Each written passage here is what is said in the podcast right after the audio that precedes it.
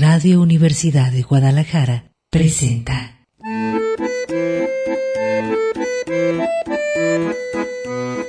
El acordeón. Pliegues bizantinos de la conversación. Con Manuel Falcón.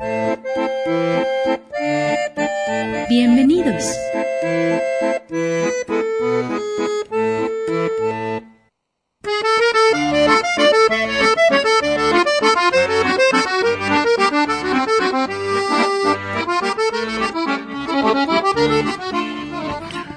Aquí estamos en San Lunes. Ya estamos en el acordeón lunático de 25 de noviembre. Nos vamos aproximando al cierre del ciclo anual 2019. Manuel Falcón le da las buenas tardes. Pues reconectamos, ya sabe, enchufe con clave de sentido. Si todavía le precisamos enchufe significante buscando un significado. Está lleno de ellos la realidad, no se manifiestan de golpe los significados, tenemos los significantes, es decir, tenemos las etiquetas de las cosas, de los nombres, de las personas, de los objetos, de las circunstancias. Pero qué significan, eso ya nos corresponde a nosotros elaborarlo, construirlo, eh, de algún, o de construirlo como eh, estas corrientes francesas de, eh, pues que siguieron después de la, del estructuralismo, dijeron ahora vamos a desestructurar la realidad para ver los componentes. Eh, según esto, y siguiendo esa línea hasta el final, surgió el arte contemporáneo. Desbarata todo, a ver que, si las piezas las puedes volver a armar. Y de alguna forma estos conceptos que se elaboran para entender las cosas, para entender a las personas, por ejemplo, hoy que es Día contra la Violencia de la Mujer, está el concepto de género. Eh, género, eh, vean la palabra como mm, en su raíz, en su sufijo es, les digo, prefijo es gen, general, lo, que es algo que, abarca todo un colectivo como las mujeres. El concepto de género se utiliza para precisamente explicar el sometimiento de toda una colectividad por otra, en este caso las mujeres por los hombres en una estructura pues machista patriarcal que no se ve cuando se pueda desmantelar vamos a decir. Y por el solo hecho de ser mujeres eso ya se los he dicho muchas veces se nace en una sociedad como oposición. Ya van de oposición siendo mujeres porque está todo hecho construido para favorecer a los hombres. Y hay toda, bueno, esta serie de conceptos que se tienen que utilizar como llavecitas para abrir esos cofres enigmáticos, pues eh, en general están muy codificados en el pensamiento científico. Ustedes saben que las ciencias en general tienen ese éxito porque tienen una manera sistemática de ir codificando los conceptos, de elaborándolos, construyéndolos, convirtiéndolos en leyes, convirtiéndolos en eh, hipótesis, tesis, en fin. Eh, pero también están los conceptos del arte y son conceptos que se utilizan para entender las obras de arte, para apreciarlas, el, eh, saber eh, la historia de la manifestación artística de los seres humanos. Eh, en fin, también hay conceptos para lo tecnológico. Ahora que estamos en la era digital, pues hay, hay concepto para hablar de toda la manera en que se está transformando nuestra eh, interacción visual, eh, virtual, con nosotros y con los demás. Y hay toda una, pues eh, les digo, serie de necesidad de estar traduciendo e interpretando en tiempo real, como se dice ahora, la realidad. Es enorme, el cosmos nada más, el, el universo, y nosotros parados en una pelotita que es el planeta Tierra, que está a punto de dar 365 vueltas al, al, sol para completar el año. Estamos parados en esa pelotita y desde ahí queremos con la conciencia entender todo. Eh, en un principio pues sí era obvio desde los griegos que la mirada iba hacia afuera. Pero cuando se volteó el telescopio y se volvió eh, contra uno, se volvió un microscopio para el interior, es más complejo a veces entenderse uno mismo o los los entresijos, las entretelas de, la conciencia que el universo. Pero luego se dio esta corriente de decir, no, no, es que no hay una dentro afuera, es decir, no estás tu conciencia en una especie de bolsita dentro de ti de piel, sino que es un continuum, W, continuum, eh, de, pues, de alguna forma es una reflexión la conciencia sobre lo que se está percibiendo. Para poder hacerlo en favor nuestro, pues nuestra trayectoria existencial tiene que estar lo más nítida posible, no es eh, por eh, dejarlo de lado, pero en muchas ocasiones hay gente que se niega a construir su propia trayectoria existencial y se prefiere colgarse de la de otros o dejarse llevar con la corriente. Es más fácil obedecer que construir los propios principios y construir las propias coordenadas para avanzar. Eh, como quería el filósofo Sabater, hay que quitar muchos obstáculos durante el trayecto porque nacemos en una sociedad pues que no, no elaboramos nosotros, no construimos nosotros, sino que tenemos que entenderla y luego a partir de ahí abrirnos camino mediante los pues eh, topes con la experiencia. Vamos reelaborando esos conceptos y quitándonos los prejuicios, eh, quitándonos las supersticiones, quitándonos todos esos elementos de conocimiento, comillas, falso, que de alguna vez nos sirvió de niños, nos sirvió de, pues, muletilla para más o menos un trayecto, pero dada cierto punto ya de madurez hay que reconstruir todo. Y ahí está mucho también el temperamento, la actitud frente a la realidad que es de nuestra parte, pues una, un respeto por los patices, por cierta paciencia también para entender la realidad, no desesperarse, paso a pasito, gallo gallina, eh, pero hay que irles desbrozando en sus elementos que no son de, de, como dicen, de una sola pieza, no, no, es un montón de matices, un montón de claroscuros, la gama, la paleta de colores es enorme, entonces, eh, la invitación es a eh, buscar el matiz. No la neta del planeta, gigantesca, absoluta, única, verdadera, dogmática, porque eso genera temperamentos eh, autoritarios, inflexibles, secos, duros, eh, que luego si pasan a la práctica son terribles. Sino eh, esta noción de que, pues, eh, estamos muy, un lapso muy corto de tiempo en la Tierra conforme la comparamos con los tiempos o las escalas del universo, del cosmos, como para perderlo en, en, pleitos con los demás. La coexistencia pacífica significa que también tenemos la comunicación precisa, las palabras precisas, el lenguaje amplio y flexible suficiente como para darnos a entender y hacer entender a los demás, o que nos entiendan. Y de alguna forma eso hace que eh, trabajemos sobre nuestro instrumento capital, el lenguaje. Y en ese trabajo, pues, están incluidos los pliegues bizantinos. Vamos a comenzar.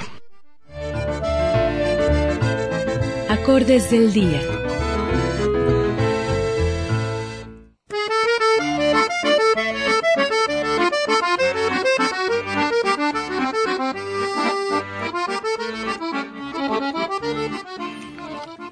Bien, eh, pues aquí estamos en otro día lunático completamente. Espero que haya tenido un buen fin de semana, que se haya desarticulado y luego reintegrado en sus eh, pernos. A veces hay que aflojarlos, hay que ser eh, ondulado en, en, fin de semana y luego volver a reestructurarnos.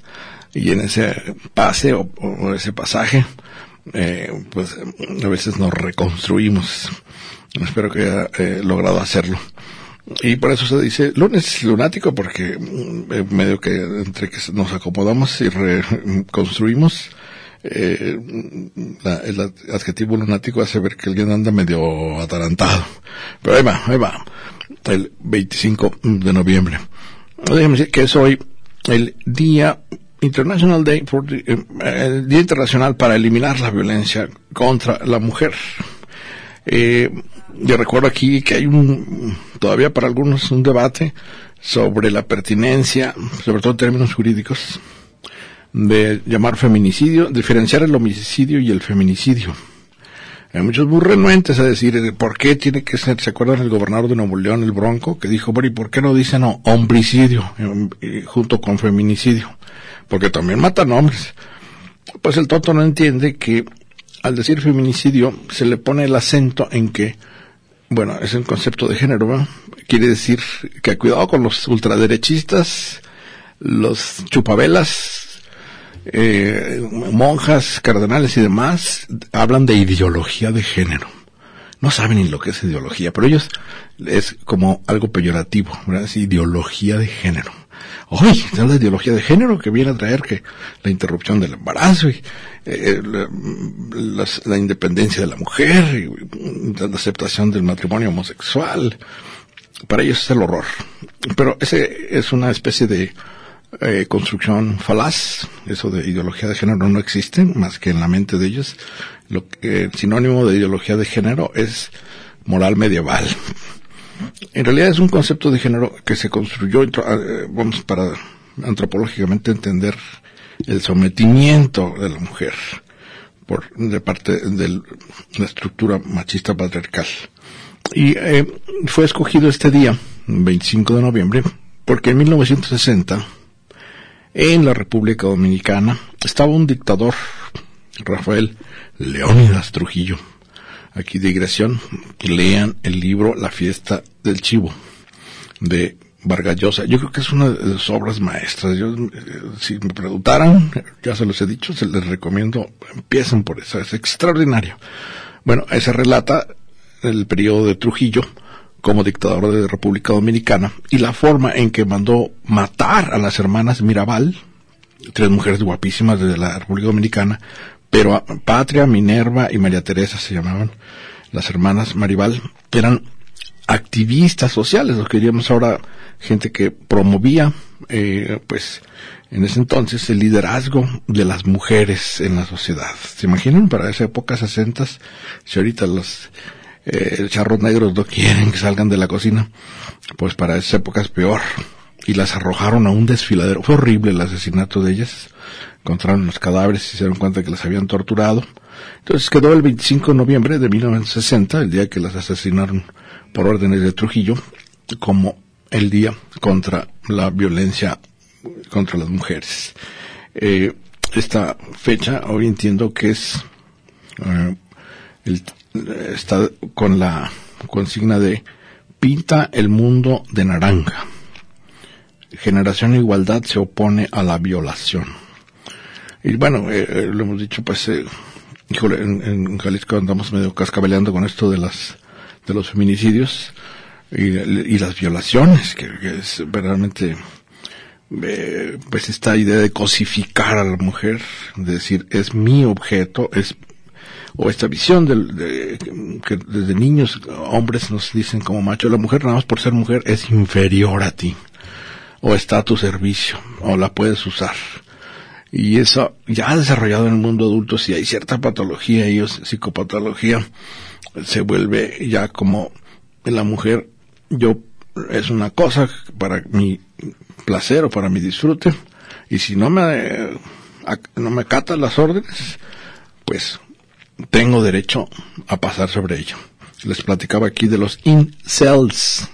En inglés es involuntary celibates célibes involuntarios. Son todos estos grupos de ultraderecha conservadores, de nerds, que no han tenido relaciones sexuales con mujeres, bueno, que no han tenido relaciones de pareja, no, y son, eh, no es que sean tampoco gays, sino que están en esa especie de neutros, ¿verdad? Diría uno, y no hayan cómo relacionarse con las mujeres. Entonces, la, en un proceso de conversión, a lo contrario, dicen, la culpable de mi tristeza, depresión y de que yo no, yo quiero hacer el amor, pero la culpable de que no lo pueda hacer es, son estas mujeres bellísimas.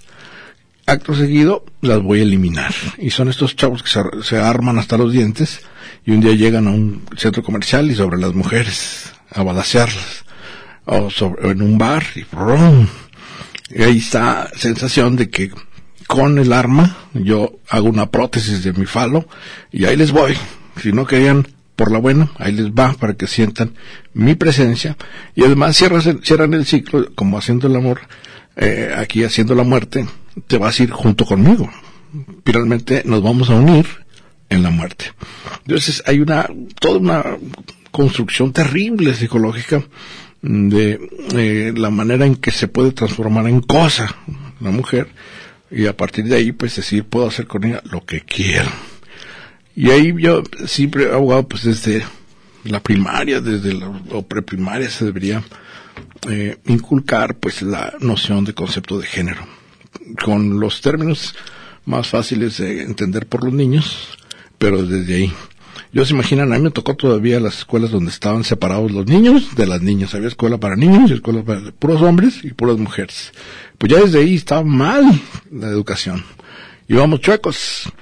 Bueno, vamos a, ir un corte y, y continuamos aquí en San Lunes 25.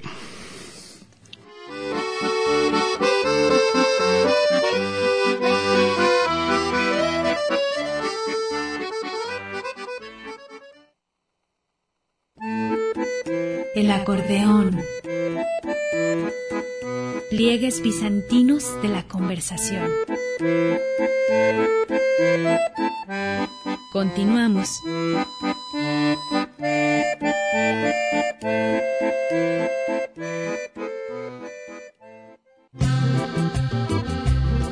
El acordeón.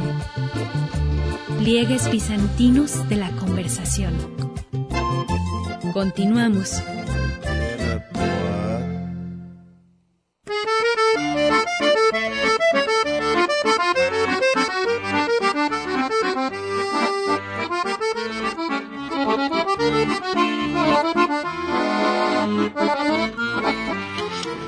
Bien, eh, continuamos aquí en el acordeón. Hoy hablando, ya vamos rumbo a la Feria Internacional del Libro. Espero que vaya usted seleccionando mentalmente qué va a buscar en aquel océano de editoriales. Eh, por supuesto que los hallazgos eh, son a veces lo más disfrutable. Decir, ah, no esperaba encontrar este libro, pero me lo llevo de una vez. Pero eh, si ya trae más o menos una listita de editoriales que valen la pena, yo la recomiendo, a ver arriba de todas, editorial Sexto Piso. no se crea, también hay otras, pero como eh, donde están todos los libros de anagrama, acantilado, eh, eh, estos extraordinarios de Atalanta. Son tan caros, tan caros, pero es la única vez que los va a ver. En, librerías no van a llegar. Entonces hay que aprovechar, recuerden, la Feria Internacional del Libro es de libro. Todo el círculo, espectáculo, circo, maroma y trato, payasos, enanos, elefantes, jirafas, todo eso va de sobra ya el que quiere ir a la chorcha, pues andarse paseando ahí, está bien, también se vale, es una especie como feria de pueblo, pero lo básico es el libro. Les digo, no, hay libros que no volverán a ver en las librerías, digo, los que buscamos libros. Bueno, y hablando de escritores, hoy es cumpleaños de Arturo Pérez Reverte. Pues yo me volví fanático de Pérez Reverte, francamente, con un libro de él, El Maestro de Esgrima. Y ya de ahí para adelante son de esos que uno adopta, como ya obligatorio cada vez que publica algo. El último es el de Cidi, la vida del Cid Campeador, relatada por Pérez Reverte. Tiene un, eh, me llegó un poco a intoxicar su exceso de, de, ¿cómo digamos? Este, pues es una especie de matón machista, así los personajes de él siempre son, como él dice, con dos cojones, eh, muy, demasiado, creo yo, afrentosos. Pero es una prosa extraordinaria, Pérez Reverte, además las tramas son, jalan a la primera de cambio. Nació un día como hoy, en 1951 allá en España.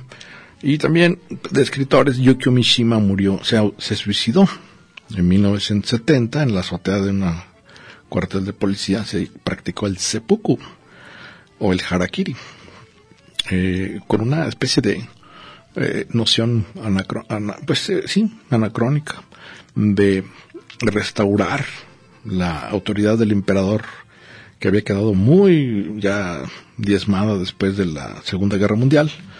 Eh, antes se creía que a pie juntillas de que era un, eh, un regalo divino el, la figura del emperador. No, ya después de la Segunda Guerra Mundial se le culpó incluso de los crímenes de guerra, pero los gringos intervinieron ahí. Les era más útil y funcional dejar al emperador que quitarlo. Y dejaron a Hirohitos, no sé si se acuerdan que recientemente acaban de cambiar de, de, rey, de príncipe allá en Japón, por cierto. Pues para restaurar esa figura del emperador y un poco las, eh, la cultura samurái, que él se convirtió en un maestro de samurái y de kendo y de un montón de disciplinas orientales que vale la pena, pues sí, para el ejercicio físico, eh, bueno, él mismo, su físico, físico culturista, como dicen, es un culto al, al cuerpo que él lo representó muy bien. Era un flacucho, un escritor flacucho, extraordinario escritor. Uy, les recomiendo ahora sí que a leer Yoko Mishima. Eh, se tuvo mucho bullying en la escuela, entonces ya de grande se metió al gimnasio y pues sí, vean fotos de Yoko Mishima y es bodybuilding, como le se reconstruyó su cuerpo. Pero para suicidarse, se abrió el vientre en 1970 como una manera de protesta y recordatorio de que había que volver a los pues esta idea de el que se mete en política y no entienden de había que restaurar los tiempos antiguos para que Japón volviera a tomar la fuerza que tuvo alguna vez como imperio del sol naciente. Eh, no lo logró, pero sí llegó Japón como ahora que es potencia electrónica, eh, pero ya sin esa especie de como de pues eh, reverencias a, al monarca japonés.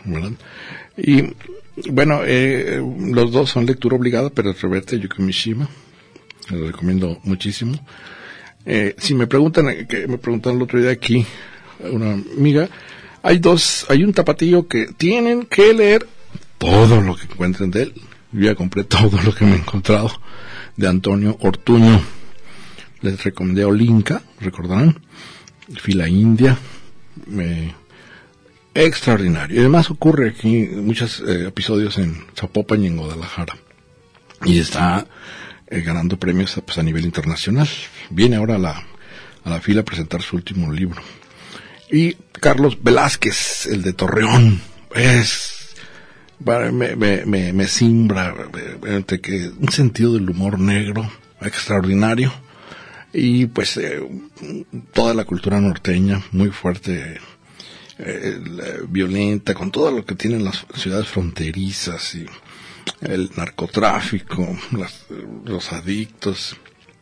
Carlos Velázquez, su libro que lo volvió famoso fue La marrana negra de la literatura rosa, no se acuerdan de ese título extraño. Y eh, el Pericazo Sarmiento, que es extraordinario. A mí me gusta ahí su sentido del humor. Eh, aunque habla de los pues cocos, ¿verdad? Los cocainómanos. Se la sabe muy bien este amigo. Eh, el Pericazo Sarmiento ocurre precisamente en la ciudad de Torreón, cuando lo más fuerte del calderonismo atacando a los narcos. Bueno, eh, ideas, ideas para que vaya a la Feria Internacional del Libro ya lo estaremos comentando aquí. Déjeme decirle que esta semana vamos a estar hablando, ¿se acuerda que hablamos de que ya vamos a cerrar ciclo? Se están cerrando archivos, se está eh, cumpliendo una, eh, pues, un periodo que convencionalmente el calendario marca como final y con el número 2019. Eh, pues hagamos caso de ese calendario, pero psicológicamente se transforma como en una especie de proceso de cambio para muchos, de decir, es la oportunidad para ver lo que ya había dicho yo, de una manera dual, construimos un duelo, es decir, dejamos atrás lo que ya no sirvió, o perdimos figuras de afecto, o perdimos familiares, o perdimos eh, eh, parejas, o perdimos amistades, o, bueno, todo eso queda atrás, eh, y hay que elaborar un duelo, y decir, bueno, pues nos acompañaron un, un trayecto del camino, pero tan tan o las figuras tóxicas queremos suprimir, eliminar, trolls anónimos de, de, redes sociales, pues hay que dejarla atrás, no, no ensarzarse en querer entenderlos a, toda costa. Acuérdense que, como decía el filósofo francés Bernard Henri Lévy, a veces por justificar, entender el diablo, acabamos siendo el diablo. No se puede llegar hasta un cierto límite para entender al diablo sin convertirse en el diablo o, o justificar al diablo y decir, pobrecito, que es como en la película del Joker. Los que quieren explicar el comportamiento del Joker y, decir es que pobrecito cómo sufrió con su mamá, lo al rato ya estamos del lado del Joker. No, no, no. Hay un límite para esos tipos de explicaciones. Eh, y entonces, bueno, eh, ese cierre de ciclo incluye también un pacto con optimismo para enfrentar el siguiente, que es el 2020. Si se fijan, se va a cerrar la década. No sé por qué les da por lo- el sistema decimal, yo creo que está detrás del pensamiento del sistema decimal, pero el número 10 o el número 100 les encanta a la gente. Pues se cierra la década el próximo año. Eh, y uh, continuando con eso, les había dicho que hay una figura en la mitología griega que nos va a ayudar a entender eh, cómo entrarle sin desmantelarnos en el cambio de año. Es la figura del centauro Quirón. Del centauro en general, mm, recordarán ustedes esta figura mitológica que combina animales con el cuerpo humano. Hay muchos. En general, a veces hasta les da para los superhéroes o para los villanos de cómic. Pero en el caso de los centauros, pues es la combinación de caballo y ser humano. Es curioso, pero digo, podría haber sido, o como el minotauro, ¿se acuerdan? Toro y humano. Pero podría haber sido la parte de arriba del caballo, la cabeza del caballo y las piernas del, del hombre. Aunque estaba medio fuera de balance. No, es al revés. Son seis extremidades, son las patas y la grupa del caballo. Y arriba está el torso de un hombre. Y bueno, eh, ahí preguntar por el jinete es inútil. Porque fusionan dos elementos simbólicos muy fuertes. El ser humano, que va a ser la parte de arriba, la conciencia, abierta, alerta, es llevado por la parte de abajo, por el inconsciente, siempre ha sido símbolo, el caballo del inconsciente, es lo que nos lleva, lo que no, lo que no podemos controlar, y a veces ni ver, ni entender, pero que sentimos que nos lleva. Es la fuerza incluso de la vida, es, es- lo que simboliza el caballo. Eh, hay, claro, en ocasiones que desesperados queremos entender qué nos empuja a repetir ciertas conductas, a recaer en ciertas, eh, pues, errores, y es esta parte del caballo que nos lleva. Y por eso en muchas ocasiones la parte de arriba tiene que esforzarse para, en esa mezcla, preponderar sobre la fuerza del, del trote del caballo. Cuando se desboca, es la locura. Hay que mantenerse en ese ritmo. Entre los centauros, que fueron, como siempre, los lúcidos griegos, dijeron, en esa combinación está mucho del entendimiento de qué es lo que hay que trabajar, pero siempre en combinación en la condición animal y la condición humana. Vamos a ir un corte y continuamos aquí en el acordeón.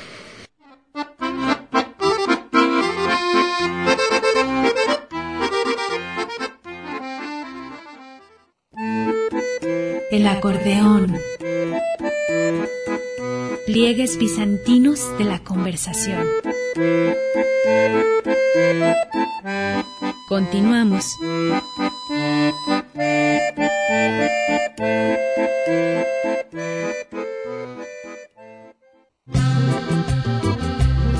El acordeón. Pliegues bizantinos de la conversación. Continuamos.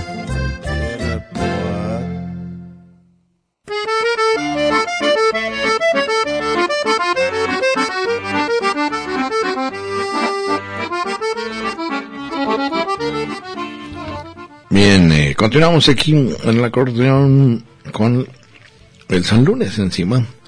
Está con nosotros el, eh, bu- bueno, el amigo ya había estado aquí y compartiendo micrófonos, Sebastián Ladiaki, con K, Ladiaki. Bienvenido, Sebastián, qué gusto verte. Igualmente, muchas gracias. Eh, ¿Te veo bien? ¿Estás igualito? Sí, está Bueno, él nos viene a hablar de su nueva novela que ya está, ya está editada. Pues va a salir del horno rayando el mismo día que se presenta. Ah, las ediciones de Guadalajara, ¿verdad? Siempre Sí, está todo lo que siempre. dan las imprentas. claro, Rayando Cuaco, por tu culpa ya tengo frío. Así es. Por tu culpa ya tengo frío de Sebastián Ladiaki se va a presentar el próximo miércoles 27 de noviembre a las 19 horas en el Museo de Arte Raúl Anguiano Mura. Así es. Aquí por Mariano Otero, el de Barrio Otero, el de Escuela Moderna, sí. ¿no? Que mucha gente no lo conoce, tristemente, pero Pues ya, tiene tiempo, ¿no? Digo yo por, por exposiciones y obras de arte, pero ahí vas a presentarlo. así es. Allí ¿Quién te lo presenta? presentación. Lo va a presentar la doctora Lourdes Celina Vázquez Parada. eh, ya muy conocida allí en, en Cooks, y una querida y entrañable amiga que además me hizo favor de hacer el prólogo y pues ahora me va a presentar esta novela eh, con todo el dolor de su corazón porque eh, a lo mejor dista un poco de su de su forma de, de percibir el mundo el otro día lo estábamos platicando pero pues a lo mejor con un poco de tristeza pero ella entiende y asume que que el mundo de el mundo actual el- los jóvenes traen traemos tal vez otro Su chip otro integrado. rollo. Sí, Su propio chip. a mí lo que me gusta es no hablar como la belleza de la, de la generación que me tocó vivir, sino de pronto también como la inmundicia, la pobreza, la, la tristeza, lo muy fuerte. lamentable de este mundo. Digo, eh, tú eres millennial, ¿no? Sí. Criatura inocente. Pues que Así vas a, los, vas a cumplir que 18, ¿verdad? ¿Me dijiste? 17 todavía. ¿Te dieron permiso de venir aquí? Ah, Sí, aquí está mamá. sí, sí. Bueno, me trajo la niñera en realidad. Ahí, ahí viene sobre mí. ¿Qué le dijiste? Sebastián Ladiaki Sí. Eh, ya había publicado otro libro que se llama Pedí que no los dejaran pasar. ¿También en Prometeo Editores? No, este fue con Visconverso y Visconverso. proyección literaria. Eh, Prometeo Editores es el de Por tu culpa yo tengo frío. ¿De qué trata Por tu culpa yo tengo frío? Ya desde ahí vas diciendo que te falta cariño, amor. Calientito. O sea, a lo ah. mejor. Bueno, pues sí, Ven acá, abrázame y luego platicamos. efectivamente esta novela es sobre un promotor cultural que radica en la ciudad de Guadalajara, que vive allí por la zona de Chapultepec y que le toca eh, pues enfrentarse a una realidad eh, paralela a la que yo percibo y conozco desde hace 16 años que tengo en el medio artístico, en tanto en la fotografía como en, en la literatura. Y Sí, después hablamos de foto. Sí, así es. sí. Estamos alternando. Es No, que hay que alternar porque si no, no sale. Según para- yo, si eres buen artista, va junto con pegado, ¿no? Porque Sí. es tu propia percepción, ¿no? De, de Pues las sí. cosas y cómo las expresas. Así es. Pues el. el Y entonces ocurre todo en Chapultepec, en la zona de Chapultepec. No ocurre, no ocurre todo allí, pero él Está tiene padre, una cafetería, tiene una cafetería y a la, a la vez es un promotor cultural. Ya la utopía empieza o la creación eh, de mi mente empieza desde el momento en que este promotor tiene dinero, ¿no? Yo casi todos los promotores culturales locales que conozco pues siempre andan pidiendo para el camión y pues está Antes de dinero, si ya tiene café, ya va de gane. Sí. fácil. ya tiene la cafetería y entonces él convoca a un gran número de artistas locales y él es como eh, el que les da la patadita de la buena suerte a un montón de artistas y los proyecta a nivel internacional, algo que también contadas veces ocurre en este país, ¿no? Como por ejemplo hace rato que mencionaba usted sobre Antonio Ortuño, ¿no? Que para salir Sí. del agujero hay que ganarse un premio internacional porque si no nadie nos pela. O- o irse a o España, Guillermo del Toro. ¿Eh? O irse a España, ¿verdad? Una cosa así. Para... Sí, muchas veces Sí. publicas allá y aquí quieren publicarte entonces. Así es. Nos pasó eso con caricaturas a nosotros, Sí. aquí, mí, ya que nos publicaron en la Ciudad de México. ¿Y por qué no publican en Guadalajara? Pues porque aquí censuran todo. O no nos hacen caso aquí. o no hay, no, mira, más bien ahorita que estoy viendo, tu- no te voy a preguntar cómo le hiciste para crear Prometeo Editores, pero es una hazaña crear una editorial aquí. Yo ahí sí podría, si me permites, voy a hacer una pequeña eh, ap- apunte sobre la Feria Internacional del Libro. Es una paradoja trágica, o patética, no sé cuál sea el adjetivo, que tengamos la mejor feria de habla hispana de literatura y en Guadalajara no hay una sola editorial que valga la pena. Digo, con perdón de muchos amigos que yo sé que tienen su changarrito de impresión, pero dime cuál hay, bueno, eh, Bueno, que, yo que- sí- que te yo sí paguen por, Ah, este, que- ah, y te no. digan de- con este libro vamos, lo vamos a no. promover, tú olvídate que no que andes tú ahí de No, pues ni la editorial de universitaria. changarro en changarro promoviendo tu libro como si fueras aleluya con las Biblias, ¿verdad? Pues Sí, no, está ¿verdad? complicado. ¿A poco no? Y luego Sí. acabas haciendo todo tú, escribiendo el libro, distribuyendo el libro, promoviendo el libro. Sí. Cuando, no, pero ahí cuando sí yo, debería ser la editorial. yo aplaudiría a lo mejor a editoriales como La Sonámbula de Jorge Arenal. No, no, son héroes, Sí. heroínas. Que No, sobreviven, ¿no? no, Ellos también están del otro lado y Claro, y claro. también pero Lo que padecen pasa es que no hay una industria editorial. Así es. Y sin esa, pues, eh, se vuelve artesanal. Sí. Ya como Dios te a entender, Dios te cuide de las erratas, pero pues él va a ir encontrando cuando leas. Así es. Pero ¿qué tal salió la edición? ¿La no traes? No, pues le Oh. es, es en serio esto de ¿Están que va a salir del tinta? sí. Te Ahorita prendieron la, el horno y ahí se está muy profesionales los amigos, pero están rayando el cuerpo. Sí. Pues esta que dices, por tu culpa ya tengo frío, entonces sería como que un avance sobre la anterior. Pedí que me los dejaran pasar. Así es, la, la primera de pedí que no los dejaran pasar tenía que ver también con este promotor cultural que se llama Alonso Michel. Y este Alonso Michel es un personaje totalmente ficticio, como todos El los de la novela.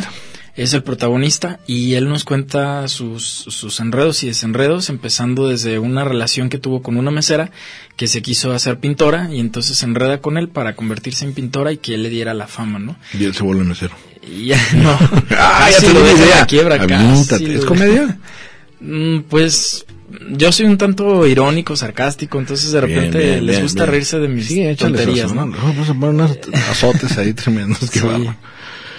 Y pues de esto, de esto trata la segunda. La segunda fue porque en la primera yo sentí que faltaron cosas por, por contarse, pero esta segunda en realidad es una historia completa, que es que de principio a fin, sin necesidad de, le- de leer la primera, eh, se puede entender perfectamente otra historia. Y eso es como Ahora, lo que me eh, gusta. ¿no vas a tener participación en la Feria Internacional del Libro? Si Dios quiere, espero Sebastián, que sí. Así como que- No, los si lo dejas a Dios, ya no entraste. No te va a ¿Dónde lo- te va a dar el gafete? ¿Allá en las nubes? No, no, no, no, no. Bueno, es que dos años he estado, gracias al apoyo de Gustavo López, en el stand de Staudeg.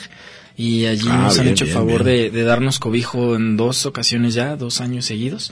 Si Dios quiere este tercer año, pues también vamos a estar allí Sí con va a querer, hombre. Pues, le, va- a gustar, le va a gustar tu libro. Por tu culpa yo ten- ya tengo frío porque no me dejan entrar. Muy bien, Promete Editores 2019. Ahí no vas a presentarla. Eh, no alcanzaste a registrarte en la fila.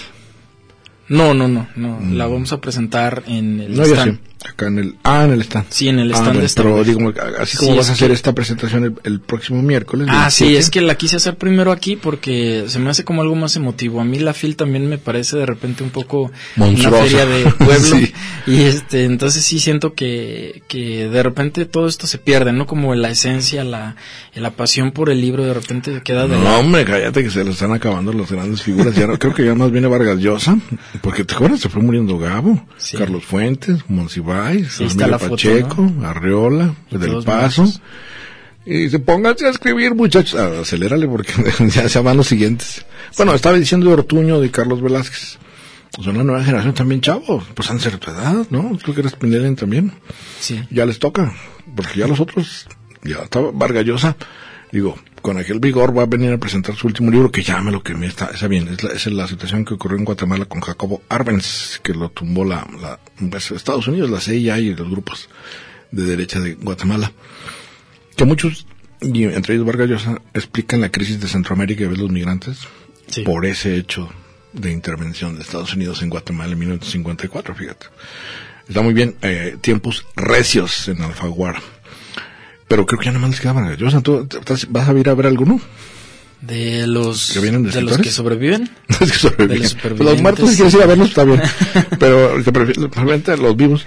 Sí, ¿Cuál? la verdad yo aprecio mucho la, a los autores vivos. Siento como que la literatura también se, se enaltece de, de seguir autores vivos y es algo que muchos de los jóvenes no, no entienden todavía. Eh, bien que para ir al cine si quieren eh, películas frescas, películas recientes de autores que están vivos, de actores que están vivos, pero no se les ocurre decir, ah, voy a ir al cine a ver una película del cine de oro porque es clásico y es bueno. No, ahí sí es el Yo chip soy diferente. fanático de las comedias de Hollywood de los años 30. Es buenísimo. Bueno, todo lo de Billy Wilder se los recomiendo. Así es. Bueno, eh, volviendo a tu libro, eh, ¿dónde se puede conseguir, Sebastián, Sí. la de aquí? Este libro, si Dios quiere, a partir... Ah, bueno, ya no voy a decir eso. Ya, ya mejor lo... Si lo pones Lo de librero, está bien, si Dios quiere. ¿verdad? si Dios es librero y quiere, a ver. Eh, va a estar a... Yo creo que a, a fines de año, ya en librerías... en- bueno, no sé, ¿se pueden decir las librerías? Sí, sí, sí. En la librería Gonville, en la Gandhi, porque Prometeo ya Con tiene- los dedos de la mano vas a contar las librerías aquí. Bueno, pero finalmente nos, nos abren las puertas. ¿Cuál ¿no? te gusta Mi- más? Mi ¿Cuál te edición gusta más? anterior, pues siento como que ahorita Gonville es la que tiene como más cobertura en cuestión de territorio, de que domina muchas áreas geográficas. ¿Y sabes por qué se llama Gombil? Sí, por el apellido. González Villanueva. Sí. ¿Y Gandhi? Gandhi. Ah. Ah, ahí curva. Bueno, y pues, Gandhi, hay, hay, una- hay un triángulo, yo, yo siempre voy- acabo de ir a visitar Gandhi, Fondo de Cultura y Gonville. La que me queda lejos es el sótano. ¿Ya viste el sótano allá en, en Chapalita? Sí. Que me dice que está muy bien. Yo fui nomás me a la carrerita y, y- y es... Pues yo como no vivo por aquel rumbo, no casi Sí, no. estoy también fuera de mis coordenadas. Bueno, pero lo vamos, vamos a poder encontrar en Gonville por lo Así pronto. es, en la Por Gonville, tu culpa Gandhi. ya tengo frío. Y- Prometo- ¿No vas a meter a Sanborns? Pues a lo mejor, sí, digo, all- allí venden de todo, ¿no? Desde la novela... Ahí entre el pan piedra y las corbatas, de repente aparece el libro. ¿No? Será un gusto allí y obviamente que pueden hacer la compra también en preventa. De ahorita está ya muy de moda esto de las preventas porque se publica, se presenta el día de mañana, no, perdón, pasado mañana miércoles a las 7 de la tarde en el Mura, pero previo a la presentación pueden todavía adquirirlo en preventa y va a tener un costo eh, menor. Ahí, ¿Cómo le hacen? ¿Cómo- cómo- cómo- ¿Por línea? ¿En línea? o Sí, se hace en línea. Tendrían pues da- que da los datos, a ver. meterse a la página, a mi página, que es Sebastián Ladeaki. En la página allí vienen los datos, o también tengo una página en Wix. Y eh, allí viene la ¿No información estás en, completa. en, en para Facebook en Twitter? Sí, también ajá, en Facebook, A ver, en. Instagram, pues en todas mis redes soy Sebastián Ladeaki. Hasta La de aquí no, se no escribe con K. Hazte cuenta que ustedes dicen la de aquí vive enfrente. Ajá, pero en lugar de la de aquí con... Sebastián con la de aquí, ¿verdad? Sí. Es con, con K. Con K. Así es. Y eh, así te encuentro en redes y te- para pedirle información sobre este tu Sí, libro, ¿no? Claro que sí. Eh, ¿Quién te hizo la- el diseño eh, de la portada? Eh, pues como soy fotógrafo, pues de paso Ah, también yo. te la aventaste tú. Te digo que es una artesanía. sí. La verdad es que sí me, me place mucho poder ilustrar mi, mis propios libros, Claro, porque claro. como que es la esencia, la continuación de mi esencia, pero no, no siento que haya como una competencia ni, ni que esté tratando de completar una idea con una imagen. Aquí es como el texto es por sí solo, la imagen ya nada más es como un acompañamiento, pero en realidad no me gusta que la imagen sea protagonista. Entonces, en Claro, mi claro. caso, Sí, sí, no me interesa Pues una soporte, ¿no? portada protagonista, Sí, sino Que el la- título la y el, contenido sea lo que interese. Pues por tu culpa ya tengo frío, ya saben, en Prometeo Editores de Sebastián Ladiaki. Se presenta en el Museo de Arte Raúl Anguiano este miércoles a las Siete de la ¿A las tarde. siete? ¿Cóctel? Ah, Sí, también tequilita para, vinito. para el frío, ¿verdad? No, un vinito. Avenida Mariano Otero, 375, en la Colonia Moderna. Está muy cerca de la gasolinera, ¿no? Por ahí. Así es. Eh, me dice Producción Estalido que estás comprometido a traerle un libro para sortearlo en la próxima semana. ¿Sí? Claro que sí, sí, con gusto. Ya ves, si te hace caso, te leo. Con gusto. Muchas y gracias. quiero Eh, agradecer antes que nada a Ricardo Ibarra porque y a Mónica Pereslete, que son las dos personas que me están apoyando intensamente en este nuevo ¿Producción? Ok. Sí, en, en esta nueva locura, yo le llamaría más bien, ¿no? Porque es- estar en el arte en este país es es estar loco para poder sobrevivir. Y en esta época del peje que trae unas tijeras para la cultura tremendas, eh, nos dejó bien ¿Para qué rabones, ¿no viste? tan lejos? 3.500 millones le quitó a Jalisco. Sí, ¿Y luego para qué los quieren? pues sí. Ni modo. Entonces, nos vamos a rapar como el gobernador. di tu libro.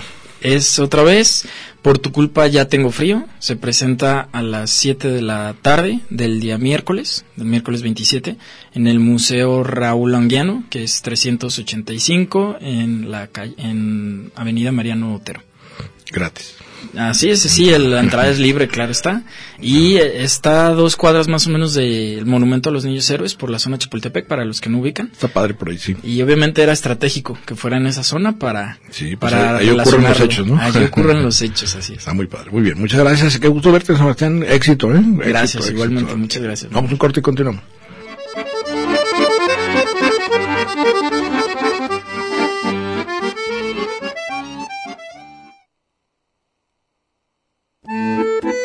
El acordeón. Pliegues bizantinos de la conversación. Continuamos.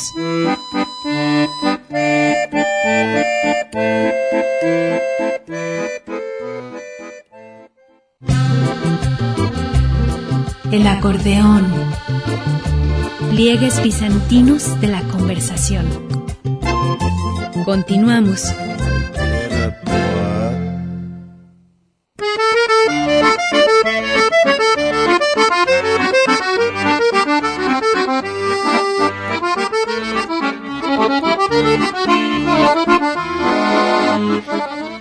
Bien, eh, continuamos aquí. En 25 de noviembre avanzamos, avanzamos rumbo a la Navidad, ya viene la Natividad. y el cierre mm, del ciclo anual.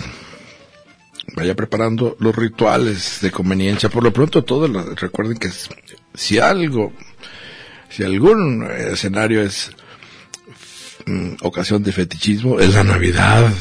¿Cuántos eh, eh, objetos mágicos diría yo que el árbol de Navidad? Digo, es una, como dicen de la religión, es un sincretismo artesanal impresionante, ¿verdad? Porque ahora hay figuras, las figuritas del nacimiento, eh, los, las esferitas, el árbol de Navidad, la estrellita, eh, los foquitos, ¿verdad? Hay gente que pone unas instalaciones gigantescas, se les va a ir la, la Comisión Federal de Electricidad con todo y Bartlett.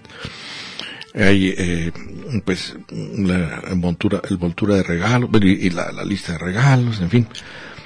Es completamente fetichista. El fetiche, les recuerdo, fetiche es algo, eh, una palabra portuguesa para hechizo, fetichizo.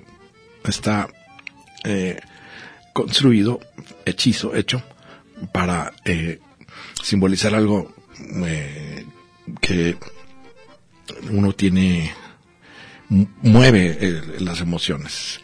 Y en el caso, pues por ejemplo, de un regalo sorpresa, pues eh, es un fetiche de, envuelto en papel.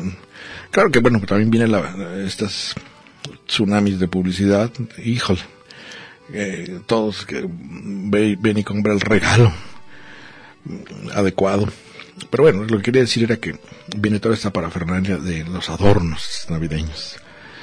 Eh, me llega un comentario, mm, les dije que íbamos a comentar sobre los centauros. fíjense que hay, les comento de mis preocupaciones existenciales como la etimología. En la etimología de la palabra centauro es complicada porque significa centauros o centauros de cien. De cien. Eh, cien tauros es como cien toros. ¿Qué tienen que ver los toros con, verdad? Con los las figuras eh, pues eh, equinas eh, mezclada con la, el torso humano.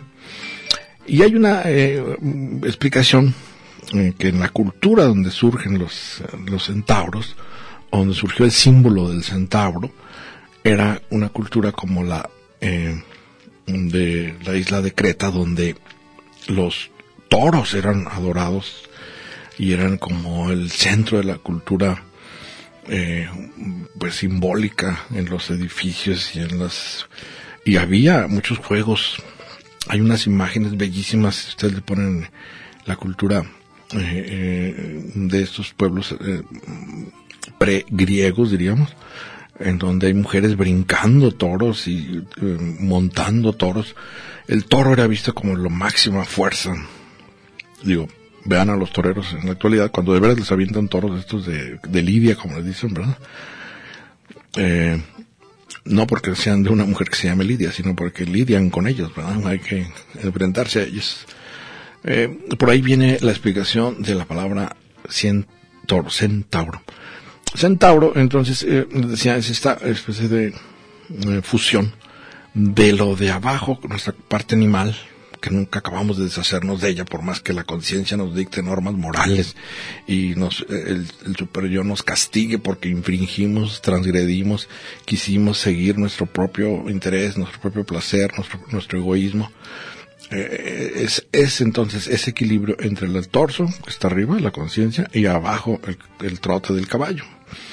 Eh, hay muchos episodios en la mitología griega con los centauros, pero ahí se dividen en dos los centauros salvajes que vivían en la montaña, que eran, pues, les ganaba la parte de abajo, literalmente.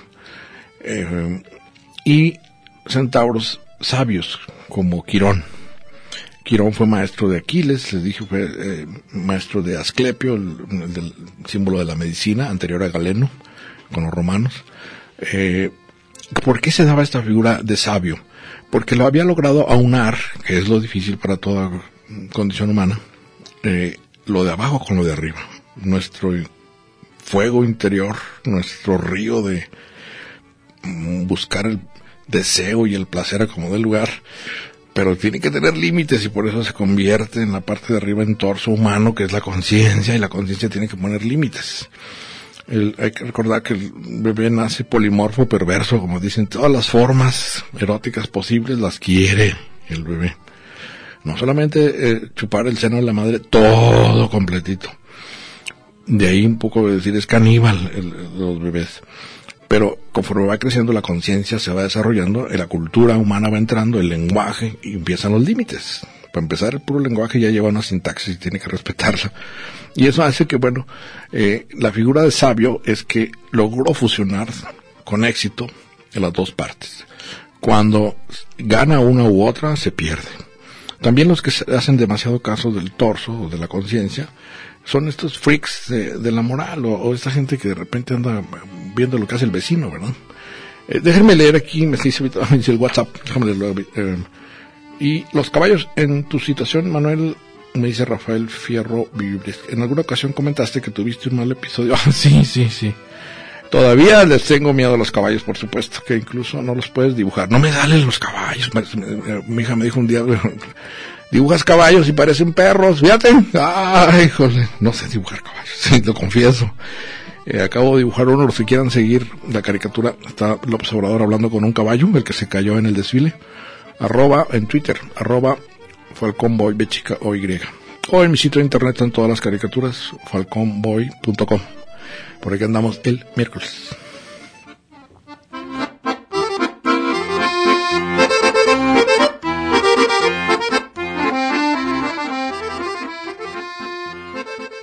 Red Radio Universidad de Guadalajara presentó